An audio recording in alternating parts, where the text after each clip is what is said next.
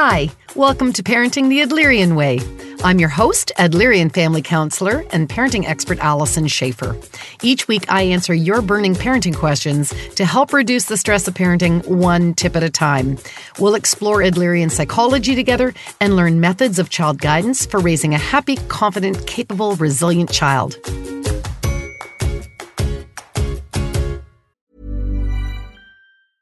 I'm Sandra, and I'm just the professional your small business was looking for. But you didn't hire me because you didn't use LinkedIn jobs. LinkedIn has professionals you can't find anywhere else, including those who aren't actively looking for a new job but might be open to the perfect role, like me.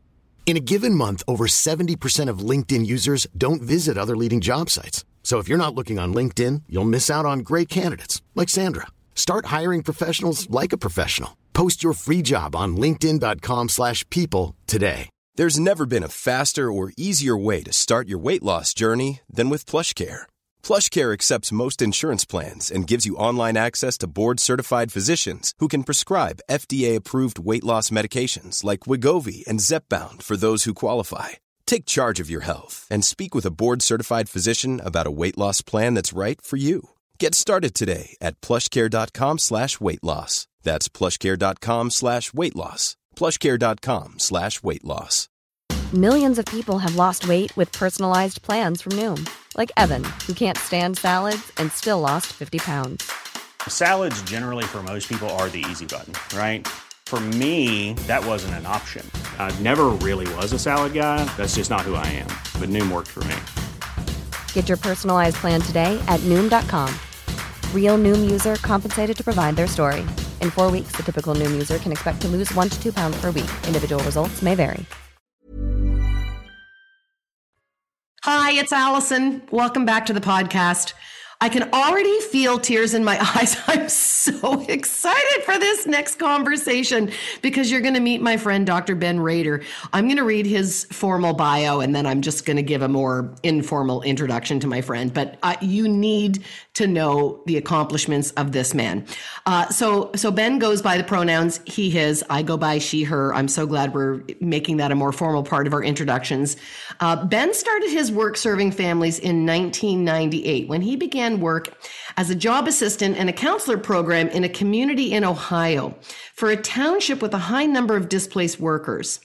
Before long, Ben became aware of the role that economic downshift played in the problems experienced by persons in his caseload, such as domestic conflict, depression, and substance use. Later, Ben found further community based work serving youth in the city of Columbus.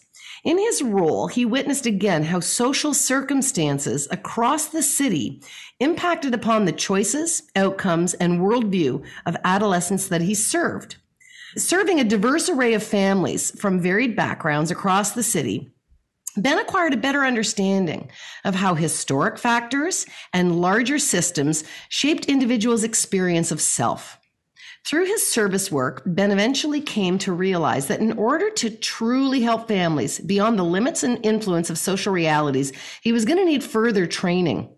Drawing from his love of psychology, Ben sought opportunity to learn the theory and techniques of individual psychology, which led him to enroll in the Adler School for Professional Psychology in Chicago, Illinois, now the Adler University. Ben entered the doctoral program where he studied the practice of psychology and became acquainted with perspectives on social justice. Ben did his dissertation on resilience styles, demonstrated by persons overcoming homelessness, and graduated with his doctorate in 2008. Since then, Ben has worked in the city of Milwaukee with a varied career servicing refugees, urban youth, and the residents of assisted living homes. He has served as an adjunct professor of the graduate in counseling program at Mount Mary University and has served as a mental health consultant both for the area Head Start program as well as Milwaukee's wraparound program.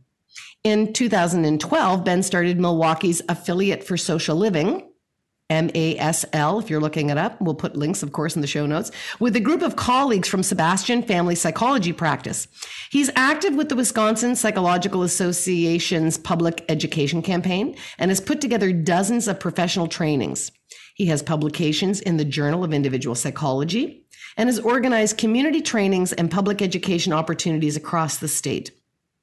Ben is the director of psychological purposes, where he sees clients and families both in his private practice and in home, as well as community settings. He also serves as the director of the Psychological Service Center at the Wisconsin School of Professional Psychology, where he also serves as a member of the core faculty.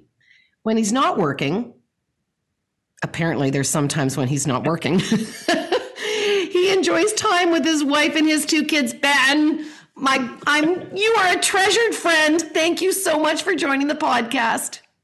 Well, thank you for having me, and I'm um, uh, delighted to be here. This is uh, you're smiling, and I'm uh, reciprocating this, and maybe maybe they can hear it in the radio waves here. But uh, I've been super stoked about being on this, so this is great. Well, um, I we met through uh, NASAP, which is the North American Association of uh, Adlerian Psychology. And for people that don't know that organization, again, anything we talk about that I can link to, I will put in the show notes. Um, but, you know, we often talk about what are the benefits of joining NASAP? You know, one of the benefits is you get to meet like minded people and you get to meet people that are doing amazing things in the world. And I consider you really one of our treasures. And I, I'm, we work with a very different population um, and so I, I, and I've been to many of your workshops. I learned so much about what you are doing. And um, so this is a real treat for me to be able to bring some of your teachings and learn, of, of which can I just say to people, I will have you on again and again and again. Because when I said you were on holidays you're like, no, talk to me after the holidays, you put up good boundaries, you were on family time. Um, but, uh, but I said, what is going, what is interesting to you right now? Because you're always pursuing different interesting things. And so we could, we could have a conversation about a bunch of intellectual Adlerian concepts and tenets. Uh, but I said, what is going on for you right now that you're on fire for, that you're interested in, that you're delving into, um, that is that is something that is speaking to you at this moment? Um, because as Adlerians, it's it's a little bit like people that I don't know, study Stoic philosophy or get into religion where you read the books over and over again and you learn them deeper and deeper. So I said, What's on fire for you right now? And your chosen topic was around this idea of chosen family. So I'm going to throw this over to you and say, what are you on fire for, Ben? Why'd you pick this topic? Take the charge.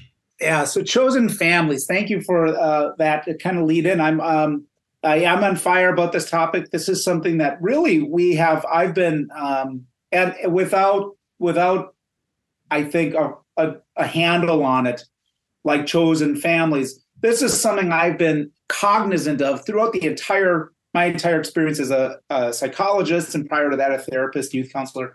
But the idea is ultimately and adler uh, certainly understood this that we choose our our relationships of belonging in society and um, and and when we start forming families as uh, young adults or whatever um, at, in um, creating an actual family for ourselves oftentimes either as a remedy for what we got or we didn't get in childhood, and sometimes as an extension, a way of continuing that experience that we had in, in early childhood. So I've always had this kind of sense there's a point in our life where we start looking um, outside of our traditional family and we start reaching reaching out for um, new family, new connections. However, with some youth. This has to start a lot earlier. Uh, child displacement, um, loss of parents, involvement of social service entities. You know, all these these horrible, heavy things that youth have to cover leaves them showing up to school without a basic answer for within themselves Who's my family? To whom do I belong? Is is that so? Let me drill down a little bit there because I get the idea that you know um, social belonging and where do I belong. How do we differentiate from the belonging that is only serviced by family, chosen or not, versus yeah. peer group or you know um, i have an identity that i am part of this high school or i am part of this whatever swim club or what makes it family as opposed to just belonging in a group?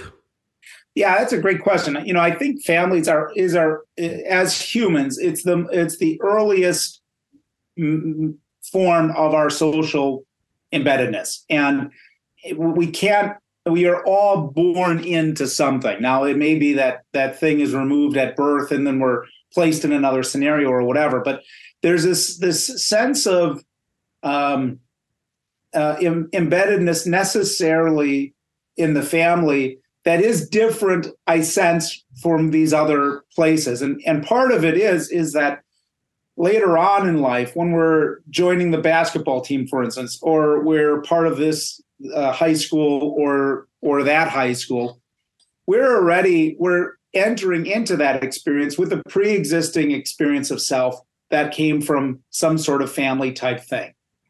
So it's a constant reference for us. Family is. It's a it's a way that we're always kind of going back in our so our own internal social rolodex. We're kind of going back to say, okay, am I the funny one? Am I the uh, creative one? Am I the uh, leader or whatever?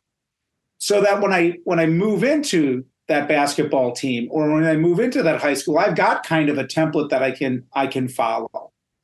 So family belonging and I think family embeddedness eh, for for um, for youth is almost like something that is a pre-assumption. You don't you're not you're not a you don't have to join your family like you have to join the basketball team you're not enrolling in your family the way you enroll in school you know? So it uh, it's a it, it offers a, a, much more foundational and embedded sense of of a relationship. And even if it's strained or in some ways negative you know it's a part of you. So how do you how do you know if you're the funny one or the the the peacemaker or the how does one find their role in their family? How do they find their embeddedness? Well we create it as, as as well as we find it, you know, and the the um, idea of kind of looking at uh, your response, the way that people react to you, and the way that you're as a as a young person interpreting that type of thing. Uh, but we will often find people in life who um, it's it's a constant quest. You know, it, it isn't always it isn't always clear and transparent to us what that role is. Family systems can be complex. And this is kind of where this idea of chosen families start for me starts coming in because you may find uh, for instance let's take somebody whose life um, life development is not as as linear as what I think we often assume when we're working with somebody as clinicians at an intake. But let's say someone's born into a bio family. Uh, bio family has rights terminated right away and early in life, they're placed in maybe an adoptive or a foster setting. So they have this basic sense of embeddedness and belonging in this family that has taken them in. And they may become the funny one, they may become the the creative one, they may become the leader or whatever in that little in that bubble. And that starts shaping their identity. But somewhere along the way, they're given this new information. Okay, and we have we saw you, we we uh, we we have acquired you through circumstances that happened before you were a part of the system. And before you're part of the system, you're a part of a different system. And here, even at as a toddler or as a, um, a seven or eight year old child, there's a choice in my mind, I can continue being the funny one, the leader, or whatever that I found my role to be in this new family system. Or I start taking this narrative that you're now sharing me for the first time about this other family, and I start constructing in the big questions I have in my mind of who these people were, why did it not work out, where are they now? I start creating another story around belonging and perhaps loss I'm also a family of this system too, I start realizing. Or this or or just as I thought for these first few years, life is predictable and manageable and uh, under my control. Now, all of a sudden, there's a new information that life maybe can also be dangerous. Life can have loss. Life can put me at risk. So I have, you know, this, this developed sense of who I am from my socialization with this family, but that now I've got new information and I can kind of go down that path. But to your point, it's a choice, right? Because some people can say, oh, apparently I was put up for adoption, but this family chose me, loved me, and I, I only think of myself, and I don't know what that was about. And other people will perseverate and say, oh my God, who didn't love me? Why yes. was I discarded? And that's a personal, that's a personal creative choice. That doesn't come down to, you know, if you tell your kids, their story of their origin in the right way, they will or won't be traumatized by it. Like like there's a part part where you have to let go of the fact that uh, humans are creative choice makers and we have to let go of the amount of control we have over their interpretation of events, right? It's not like if you would have yes. told them a year earlier or if everyone was sitting together, maybe it would have landed better. Like a lot of it is just the child deciding what to make of that, right? Yeah, I, I, like that. And, and, in fact, what I would say, uh, kind of to uh, modify that, I, I, suspect is that you know if I if I stub my toe, then there may be a choice, a clumsy choice, perhaps that I've chosen to walk in the dark or something like that. But it doesn't feel like a, a choice necessarily whether I grab my my foot and and cry or if I yell at the table. You know, these are things that uh, almost happen. They're decisions we make. That's a word you made that are very quick. And and especially when we're young, they're shrouded by um, a lot of uncertainties, and, and we don't have a verbal or uh, uh, cognitive comprehension always of what's happening. So we're making these decisions oftentimes early in life. But you're right. I've met people. I'm adopted, and this is my family. Period. And then I've met, and in my my own caseload, I've served people who are still searching for their family 80 or 90 years later that they had lost when they were born. And it continues to be in in uh, you know with somebody who's 80 years old, it continues to be a, a topic that will have to revisit time and time again in the sense of um, you know where am I and how do how do I belong?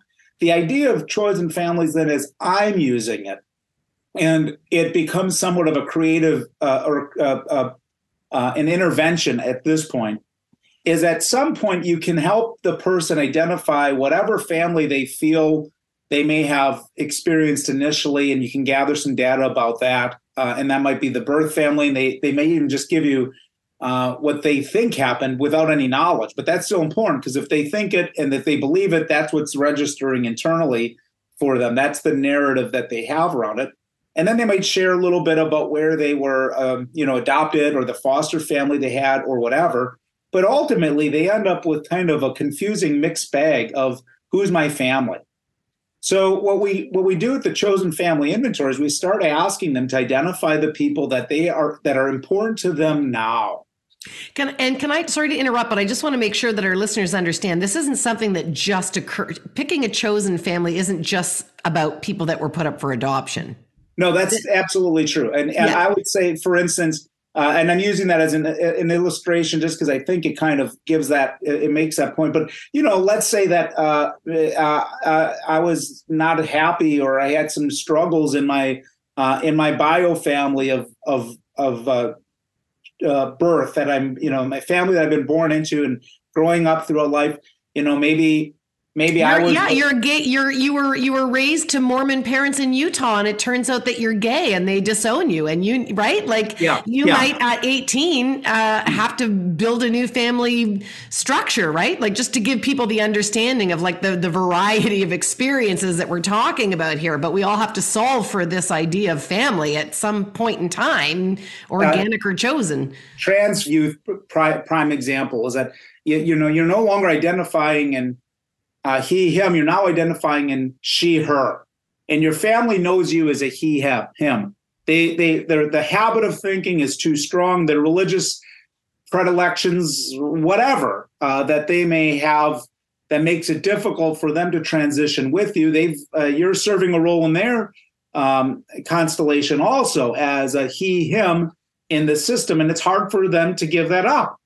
But as you start realizing, I need to be a healthy person at that point in your life, you start choosing your own family. And so, what I would start doing with my with my with my uh, trans clients or my LGBT in general clients, or um, you know, 20 somethings who are just kind of finding their own identity after having done whatever. I'll, I'll uh, collect from them the people that are most important still to them. Now, very often they're still biological or foster or adoptive family members that are part of this, but almost always there's an add in. And, and in my own family growing up, there was, it seemed to be there's always an add in. Somebody shows up that becomes like family, and our family just kind of took people in, you know. So it you know it, depending on the era if we were doing a family constellation and trying to figure out who is in you know maybe there'll be honorable mention given to the neighbor who is over all the time uh, which we fought with and, and played with like a sibling so these are these for for my own uh, understanding is that uh, we we need to be very inclusive and deliberate when we're collecting information from people about who their families not just who they were but who they who their families are now and you can even ask them, and for me, this has been very enlightening, is if you ask, when was this family established? Oh, yeah, great question. Yeah. And, and the family, uh, the family might be established um, when I went to college and I first met my new partner.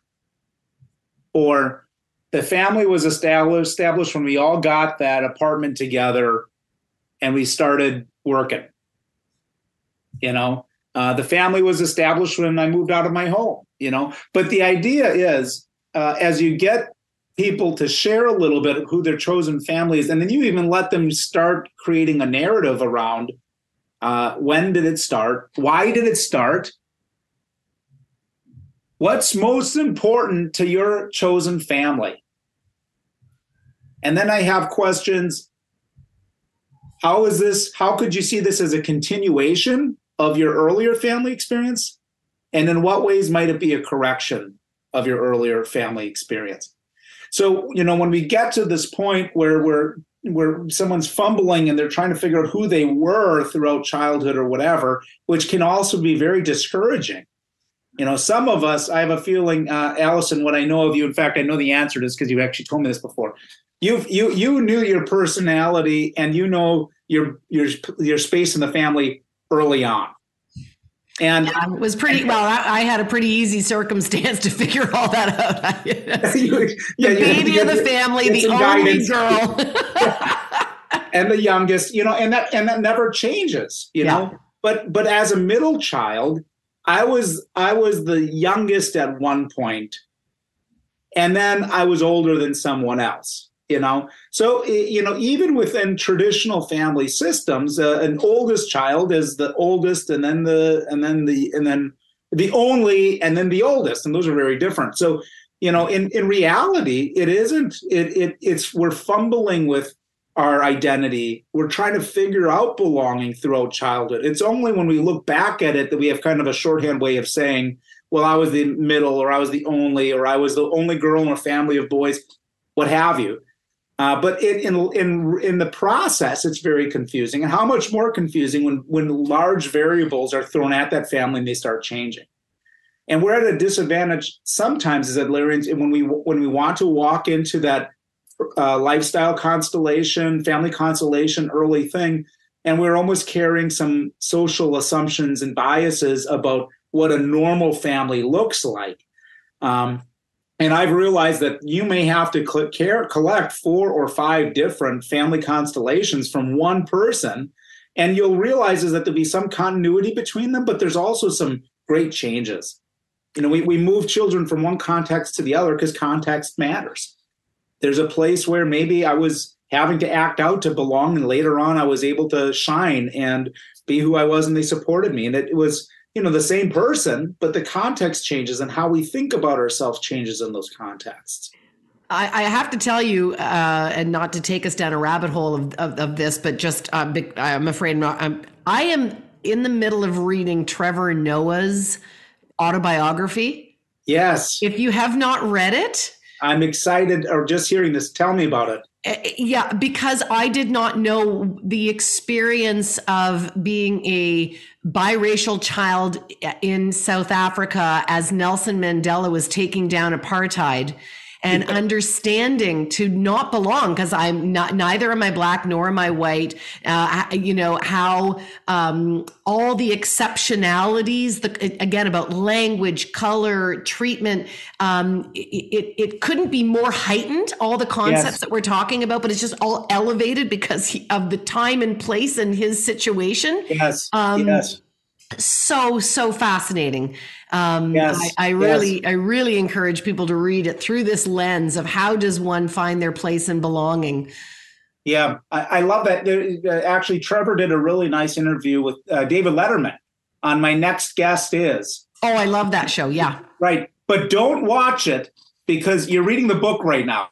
Read the and, okay. I'm just going to stick with the book. The book. You don't want any spoilers, I imagine. And, and but he, uh, but David Letterman does a really good job too. But you're you're right. You know, so in, and then you opened up a whole bunch of things, and that is like looking at the larger social context that's outside of that family. And, and that's what got you intrigued by this concept, right? You know, you were you were uh, that's exactly psychology is social psychology, right? We're not it's called individual yes. psychology and that's a bit of a misnomer, right? But it's very much a social psychology and you've always looked at it through that lens. So say more about that. Well, it's for me. It just became, you know, like I started seeing people when I was in these um, early as in Marion, Ohio, where I was working. They used to have a big shovel factory. It had gone down at some point in time before I got there, and uh, and it was interesting because things like I just saw substance use, depression, anxiety, and all this. And it's like there was this elephant in the room that that probably the community was too close to, and I was coming from Columbus at the time to work there. Um, that no one was able to completely um, articulate how this loss of business and this loss of work from my standpoint, clearly factored into these people being depressed. Now, we, it was a jobs assistance and mentoring program, so we had to find jobs for the people, jobs that didn't exist.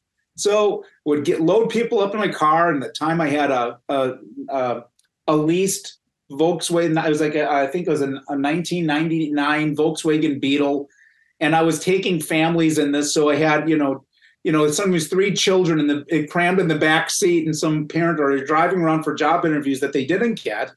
You know, wh- where they didn't have a high school diploma or whatever to begin with, because the school systems weren't in great shape at the time, or they were the underperforming schools at this as student at the school, so they didn't have much chances. So, so I started looking at like, well, I know why these people are depressed, you know, and of course a job would help them, but we don't have jobs to get them. So it was, you know, for me, it was just kind of uh, uh, uh, an eye opener. And it, and I remembered I had maybe a class or two on Adler in undergraduate.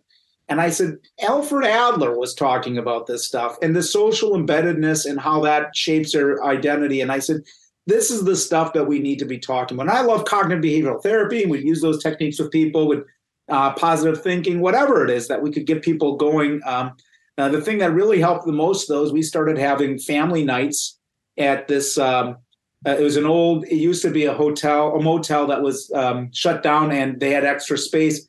And we'd have family nights. We'd invite our families over, and we wouldn't talk about jobs, and we wouldn't talk about job readiness, and we wouldn't talk about work because we knew that didn't work would figure out how to uh, wrap up uh, uh, hot dogs in croissant rolls and to have uh, a cheap meal for families. Would watch uh, funny videos that they couldn't rent because they didn't have money, and the kids could sit down together, and we gave them community.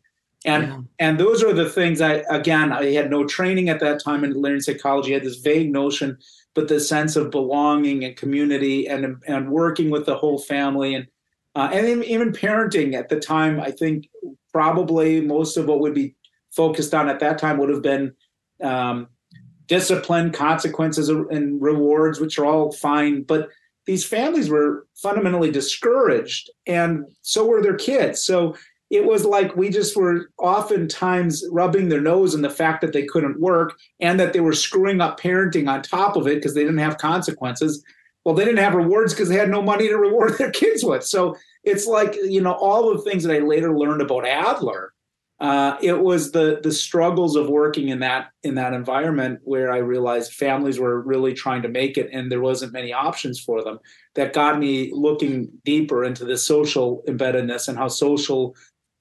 circumstances shape how people experience themselves.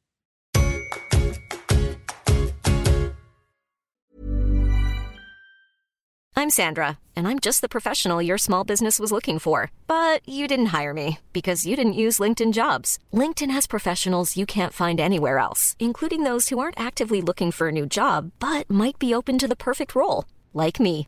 In a given month, over 70% of LinkedIn users don't visit other leading job sites. So if you're not looking on LinkedIn, you'll miss out on great candidates like Sandra. Start hiring professionals like a professional. Post your free job on linkedin.com/people today. Millions of people have lost weight with personalized plans from Noom, like Evan, who can't stand salads and still lost 50 pounds. Salads, generally, for most people, are the easy button, right? For me, that wasn't an option. I never really was a salad guy. That's just not who I am. But Noom worked for me. Get your personalized plan today at Noom.com. Real Noom user compensated to provide their story. In four weeks, the typical Noom user can expect to lose one to two pounds per week. Individual results may vary.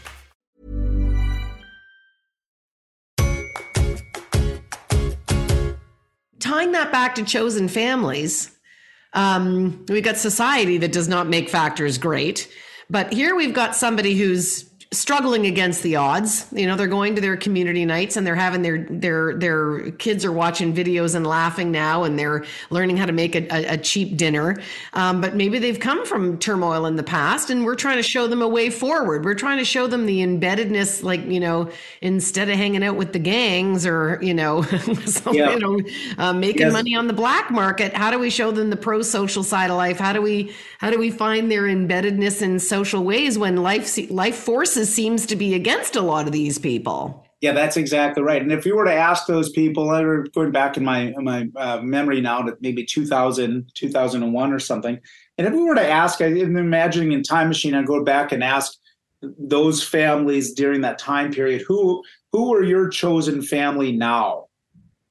I have a funny feeling some of the other family members that were showing up at that at the family night from other from the across town from a different background that maybe they didn't already now all of a sudden they start populating their chosen family inventory. Now they start saying well i have a sister but you're like a sister too or we do this thing every week. And and it's it, and we don't have to look at it in the form of formal services and social services. People do this all the time with their faith groups. They join a group and this is becomes their new thing. Or for me now my son's in cub scouts and we've created a little chosen family with our pack you know?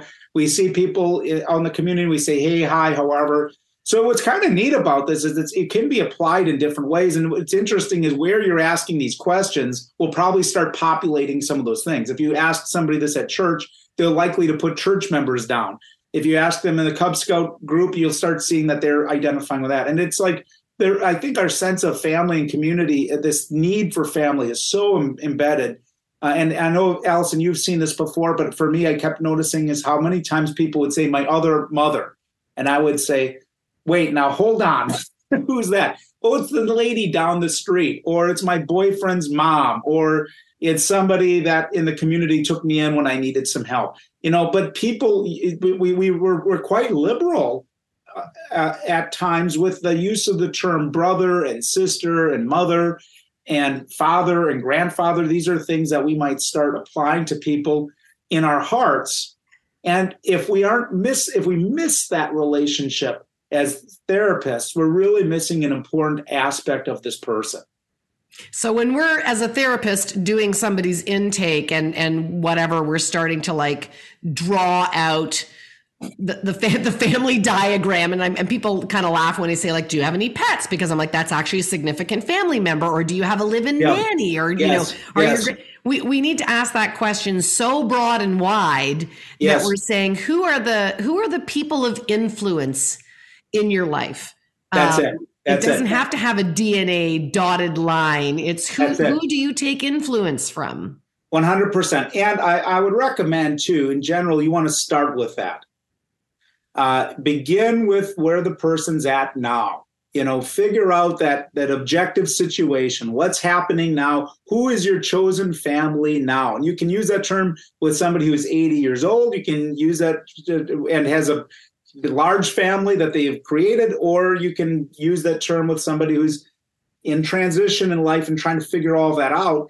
And as soon as they do now they've they've owned in that hour they've put language to these relationships that they're now valuing in a different way. And they might not have even branded it that way. And now what you can do is now that they have this family that they've chosen, they have the courage, they can go back and delve into that earlier family that often is um, the source of so much persisting uncertainty. But they already came up with the solution in the chosen family. We just have to encourage it. And at times we may help redirect or guide it, or we may even point out how much this family has perpetuated the dynamics of this family and how might this family today evolve to help solve those problems from before. But the reality is if people have a certain sense of embeddedness right now or or more certain or more clear you can get to the heart of understanding earlier life experiences um, without so much of a um, you know a risk of alienating the person from a sense of identity and belonging because so oftentimes early childhood can be very alienating for people and and confusing you know that's a people are here for a reason. And so you know i, I love what you're saying about making it a formalizing and even ritualizing um, a conscious decision to create by choice your family at any age and stage in the process Yes. Um, and that by we might do it through happenstance. It might not be until a counselor asks you the question, "Who are yes. these people in your life?" But when you actually start to identify, then you then you you know you realize, hold on a second here. Oh, um, I actually do have these chosen people in my life, and and it's empowering to say, "This is my chosen sister." Yes. And it's empowering to say, I don't spend Christmas with those people or Thanksgiving with those people anymore because I had a torturous childhood, but I actually have a chosen family. Yes. Um, of these, this is my chosen auntie and this is my chosen sister and this is my chosen whatever. And I am fully supported in my, in my, in this authentic version of myself. And I do have family. It's just not the one I was born into. Not the one I was born into. And it might be my cat, yeah. Toots and my dog Ralph, you know, but yeah. it's for but if that's what it is, and there is so much information about pets, you know, that I've gotten about individuals, I learn about them through their pets and understanding how they approach that. So of course, you know, if somebody says, Does this count? My answer is always yes you know and whatever you're identifying with right now. It's also interesting though is that um, you'll catch too how people assess the amount of supports they have right now. And i noticed that in the homeless shelters actually when we were when i was doing my dissertation one of the questions was who, who are the sources of support that you have now? And i'll never forget this. I interviewed two people in one day and one of them said, I have so much great support. I've got my sister, I've got my mom, and I got the social worker here who they name by name. That's been so helpful to me. And I'm so blessed. And then an hour later, I sit down with someone, I ask them the same question, and they said, Really? No one. All I have is my mom, my sister, and then they named the same social worker by name. and they said, and that's all I've got in this world. And for me, it was just a light bulb went on, you know, because it is, it's oftentimes how we uh, view the resources that we have around us. Are they enough? You know, and that gives me information right there. You know, the chosen family concept people may be kind of complaining that this is the only chosen family that they have or they're celebrating it you know and, and that gives us more information than how many how many names we're putting in the slots or whether those are biological relatives or whether they're friends it's the attitude around that And that's really what we're trying to figure out then. You know, it might be that this person is trying to refamily at this point in time. They're coming to us and they've got a, uh, a chosen ish family, but they maybe want to choose it another family now, or they want to improve some things about those relationships, or this is good enough, you know, and we build off of those resources. And maybe the thing that they're needing help with is is work or confidence or education or something else. But this chosen family is the thing that we lean back on. So there's kind of a, I guess, a diagnostic, if, if another uh, way of describing it, benefit to these questions too, is you kind of start figuring out how do they feel about what is their current chosen family? And what do we need to do about it as a as a uh, in a professional relationship? The last questions always end up then around um, you know do, who do we need to involve in your treatment and services? Or are there things that you'd like to work on within your chosen family to make it uh, um, a more preferred chosen family? Something of that nature. And uh, and people once they've had the chance to kind of outline who this is involving and who they want to include in therapy and what they want to address even the even problems within chosen family within an hour or so can start feeling okay well this is manageable. You know there's something that i'm unhappy with about this relationship that i'm in right now but i can articulate to you what it is and i can get some support if not from them at least from you in trying to sort it out. You know we we have to give a lot of um, encouragement around the idea that um, people can present as not wanting to create their own chosen family because they might have some very early wiring around the idea that a good daughter or son would never disown a parent or be disloyal to the family or there's a narrative that says you can't put up a boundary um, mm-hmm. and yet they suffer again and again and again at the hands of these people that might have intergenerational, multi-generational traumas and inabilities to to show up in somebody's life, not for any fault of their own, but the idea of you know it might be healthier for you to trim trim the dead branches of the tree of yes. life and start yes. having generative branches in a direction that's healthier for you. And there can be such a sense of disloyalty. How could i not take care of my bipolar mother? How could i not you know put up the bail for my father or whatever the situation might be? What kind of person would i be if i didn't show up in that way? Um, yeah. Yeah. Yeah, I, I love it. The, and the other thing, though, that you're also triggering me is that sometimes family in and of itself is a big enough of a trigger world where I would advise you just to leave it alone. You know, and at, at times that's just the better solution. You know, you're almost because what family means is bad boundaries for this person. What family means is a sense of constant obligation and indebtedness to other people who don't appreciate me. Family m- might have such baggage that we just unfamily them you know and, and in, a, in a system that often looks at the family as the solution it's also oftentimes the problem to a lot of situations. And so many of us just decide i'm not i'm not gonna i don't need a partner. And you don't need a partner. I don't need a i don't need kids. I don't need i don't need to create brothers or sisters with people. I've got friends. That's something different. So whatever it is or i choose not to have those even because they'll stab you in the back. But the reality is i suppose is that you don't want to use a word or a concept that give that you have to spend more time and energy trying to um, uh, diffuse. Uh, and you want to be able to welcome in a new version of it and allow the person to create that.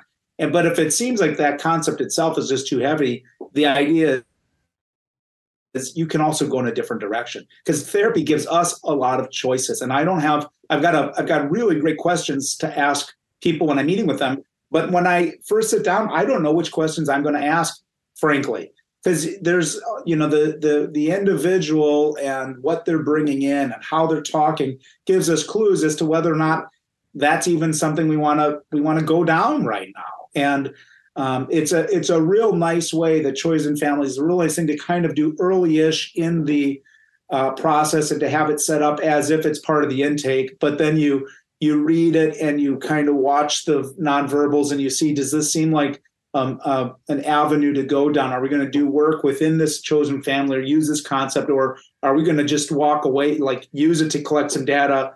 I learned a little bit more about this person, and now I realize the whole idea of family is treacherous, and we're going to approach some things in a different way. And that uh, identity can be created in other ways, and it doesn't always have to be through affiliations. So, so if somebody is is lacking in social connection and social embeddedness, and and maybe because of their early childhood experiences, they have in Adlerian terms a private logic that says I don't belong anywhere. Yeah. I didn't belong in my original family of origin, therefore I belong nowhere. Do those people still have a fighting chance at changing their private logic and finding a, a family of choice, even if the first, like, it, do you know what I mean? If it, it, it's one thing to say, find your people, but if you have a, a, a private logic that says, I have no people. Yeah. Yeah. I don't belong anywhere. Can we, can we, can we address that private logic? Yeah it's it's it's it's tricky but oftentimes the clue will be is that it pains persons so that they're alone. And i'll have people that will say to me i don't trust anybody. And yet also i'm plagued with loneliness. So loneliness is a clue there you know? It's an idea that maybe there's something that they're yearning for. And it gives me a sense of i'm going to hit pause on that a little bit but it suggests to me that what we're really wanting is belonging without rejection. And I would say, for you know, in general, the idea of uh, Adlerian psychology is is non-prescriptive, and we're not trying to tell people what their problem is, and we're not trying to tell people we have the answers to to solutions. But it is difficult in this world if you're going to be an island unto yourself as Adler would have pointed out, it's difficult for us to get our needs met. We can't make our own clothing, we can't make our own food entirely, you know. And there are people I think that learn how to do this stuff, farm the land, live in their own space, have a, a, a limited sense of social contact, and and the assumption that all these people are doing this stuff are unhealthy and it's problematic i think is also problematic. You know there's a lot of assumptions a lot of assumptions in that. But i'm always looking for the clues of suffering. If someone's discontent unhappy feeling alienated and marginalized those are clues that even though they may be saying i don't want to belong they're actually just saying to me uh, i don't i can't handle being rejected one more time. But the fellowship that begins is the fellowship with a therapist.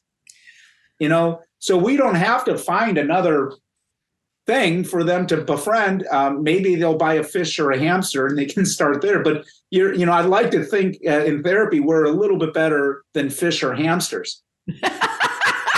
Something's got to give us some payback for how much we put into our MAs. yeah, undoubtedly. And when I'm sitting there across from a person and they're sharing that with me, I'm also uh, I'm also uh, realizing how here this person is, not trusting anybody, trusting me with the most important vulnerabilities in their lives. So don't miss it.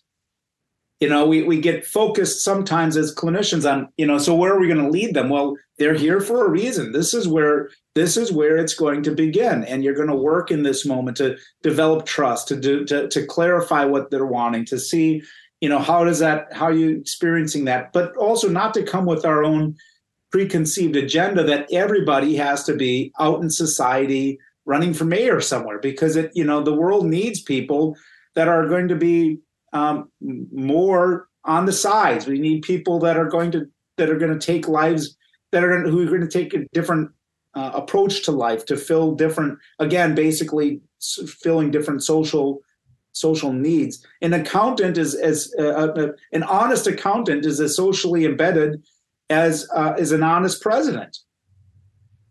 Yeah. You know, you, it, it, I, I, told you you're gonna. I told you I was weepy at the beginning of the call, and you made me weepy there again, Ben, because I think what you just said is so important, which is, as therapists, when we you know, we have such a privileged occupation. I don't know if people understand that. I mean, obviously yeah. the therapists yeah. that are listening are going to get that, but I don't know if if the the parents that are listening understand like it is such a privileged occupation yeah to be able to sit down with such a diversity of human beings and to be in a relationship with them that may be the first and only healthy functioning relationship that they have ever had and Yeah. that is enough yes and so when we say that everything comes down to relationship and that relationships are therapeutic, it doesn't have to be a relationship that is moving anywhere and getting you to do anything. And it's, it Yeah. doesn't have to be this goal oriented thing. yeah It yes. literally is healing for people to be in relationship and uh, and be in community. But that community of one could start in the counseling office, you know, and then it grows to, like you said, to a goldfish or to a hot dog party at the community center or whatever. Yes, yes, yes. And it may take years, and, and it kind of as a, as you know, a, somewhat of a, a finalizing thought. One of the things I realize I ask my clients a lot when we're starting therapy: Are you here for surgery, or are you coming to the gym? I love that on using that. and uh, and you could also say if they're faith oriented persons going to church but the idea is uh, or synagogue or wherever but Yeah. the idea is you know for some relationships we're we're getting in we're figuring out what the problem is and i think a lot of our of us Adlerians are like this i want to send them back out into the world and get on with my, get on with the show of course adler was a moving target so his psychology i think was created around quick relationships, meaningful embeddedness, getting people to understand themselves, moving them on. Not everybody's organized that way. So if they're going in for surgery, they want to figure out what's wrong with them. They want language for it. They want tools and strategies, and they want to get that problem taken care of and go on with their life. And some people just need a place, a holding space that they can come back to. And whether you can take that client or not, sometimes determine is based off of how good of a match is your therapeutic style for what they're really looking for. And if they're looking for surgery and you want to move them out the door, and that's what you're really good at, and you've got a lot of clients coming in and going all the time, um, you know, you're really starting something that you can you can take on and complete. But if you're realizing that your your client is needing a longer term relationship, and without that they'll feel abandoned, and without that they'll feel pushed aside or whatever, you can have an upfront conversation about that early on. You can say, okay, well, if that's what you're looking for, my schedule's a little tight, and maybe we'll need to do it every other week in order for it to work. But I want to be able to commit to it. Or, you know, I've got a colleague I think I'd like to meet and involve them, and maybe at some point you hand them off. But the reality is, not everybody's coming for a quick fix, and we have to understand that. If you're, if, uh, and that's not a bad thing. It's like so many of us just need a place to sort things out, and we need it every week. And if that's what we can offer in a therapeutic hour, you don't need short, concise goals. You just have to have a real steady relationship. Yeah. Um, let me throw this back to you and say we've t- we've covered a lot of ground here and there's I again I could pick 5 15 20 different topics and dig in as deeply with you but on this particular topic is there anything that you feel that we you know you wouldn't have closure on or someone would be missing if I want to give you the final word on the topic? Well, I sense for me, chosen family is something we best we can best understand if you're looking first it's your own life experience. So, so, so as we're looking at this concept and as people are thinking about this, uh, I, I would invite and encourage you not just to look at it from the standpoint of, um, okay, this is something I'm going to do in a therapeutic setting, but to to to really take yourself to task and to think about where is your chosen family.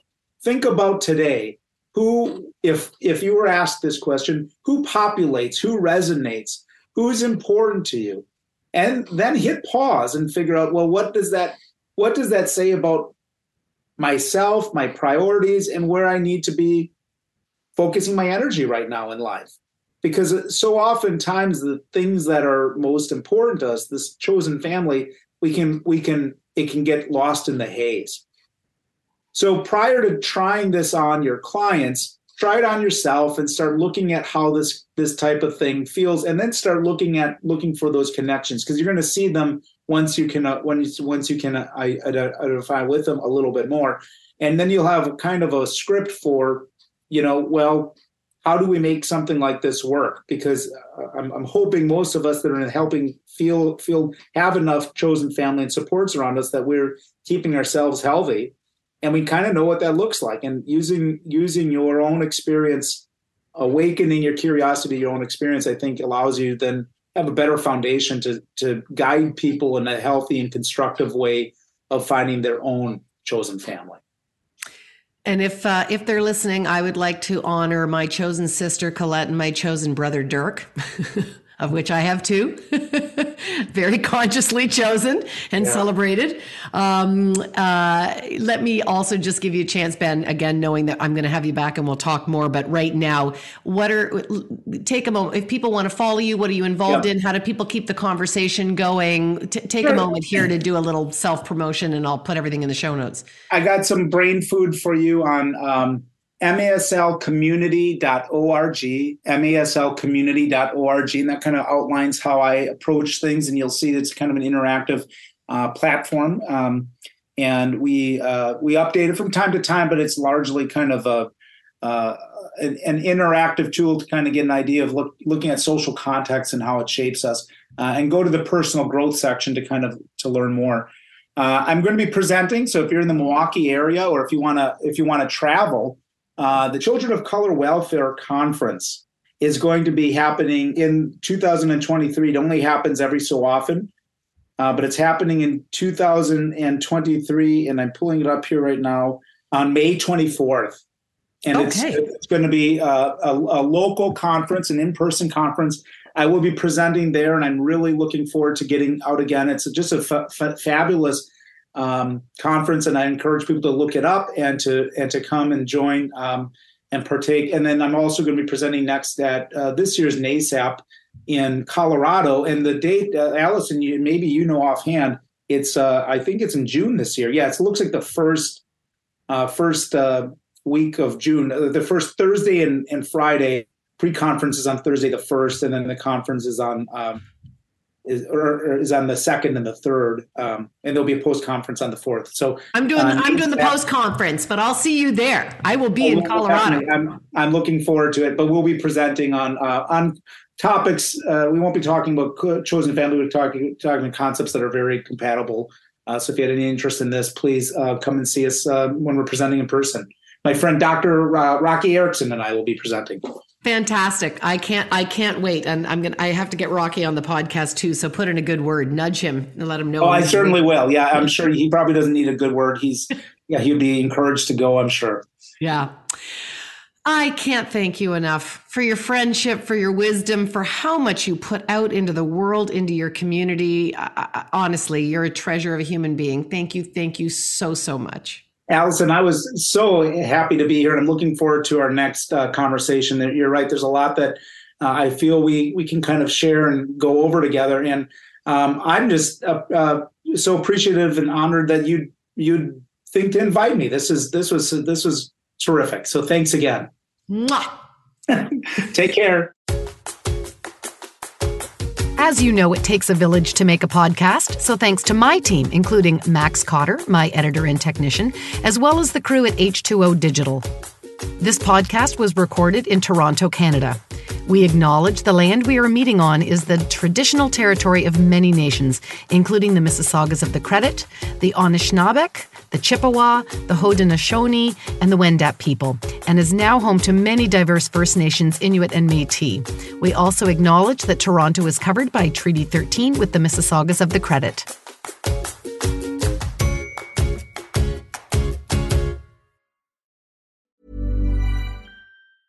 Want to get a chiseled look in the jawline? Sculpt and shape your jawline with added volume from Juvederm Volux XC. Juvederm Volux XC is an injectable gel specifically designed to be robust enough to improve moderate to severe loss of jawline definition. And it is the first and only hyaluronic acid filler approved for the jawline. Add volume to your jawline for a chiseled look with Juvederm Volux XC. For important safety information and to find a licensed specialist, visit juvederm.com. That's J U V E D E R M.com. not for people with severe allergic reactions, allergies to lidocaine, or the proteins used in Juvederm. Common side effects include injection site redness, swelling, pain, tenderness, firmness, lumps, bumps, bruising, discoloration, or itching. There's a risk of unintentional injection into a blood vessel, which can cause vision abnormalities, blindness, stroke, temporary scabs, or scarring. Talk to a licensed specialist to find out if it's right for you. Visit juvederm.com. That's J U V E D E R M.com.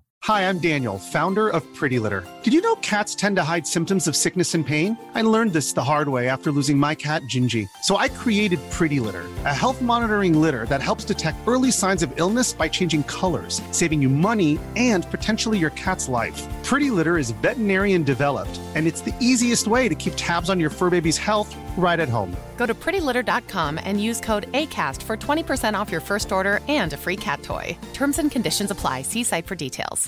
Imagine the softest sheets you've ever felt. Now imagine them getting even softer over time. That's what you'll feel with Boll and Branch's organic cotton sheets. In a recent customer survey, 96% replied that Boll and Branch sheets get softer with every wash. Start getting your best night's sleep in these sheets that get softer and softer for years to come. Try their sheets with a 30-night guarantee. Plus, get 15% off your first order at bollandbranch.com. Code BUTTERY. Exclusions apply. See site for details.